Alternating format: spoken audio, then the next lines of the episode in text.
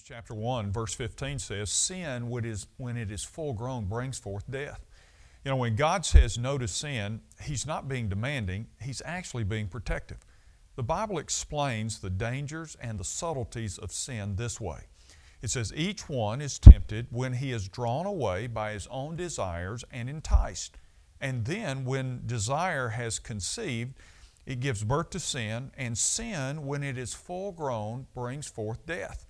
Do not be deceived, my beloved brethren. You know, today some people are advocating the idea of legalizing certain drugs like marijuana for recreational use. But did you know the idea has already been tried and it failed disastrously?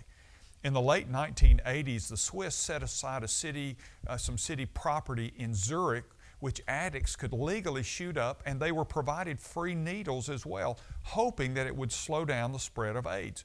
The area became known as Needle Park. And so, how did the experiment work out? Well, almost overnight, the number of drug users visiting the park soared from 200 to 20,000 and 10,000 consumption events occurred every day as users from all over Switzerland came to get in on the fun. They outnumbered the local population, in fact. The death rate went through the roof, and as health officials sought to resuscitate as many as 50 overdose cases per day, uh, the crime rate, instead of decreasing, went through the roof. City officials finally called off the experiment and they closed the park.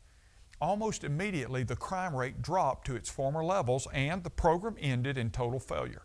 So you see, when God says to you, don't go there, it's because He loves you and wants only the best for you. So be wise and listen to Him. And when He says don't, don't. I'm Ray Jones, and that's another heart truth for your day.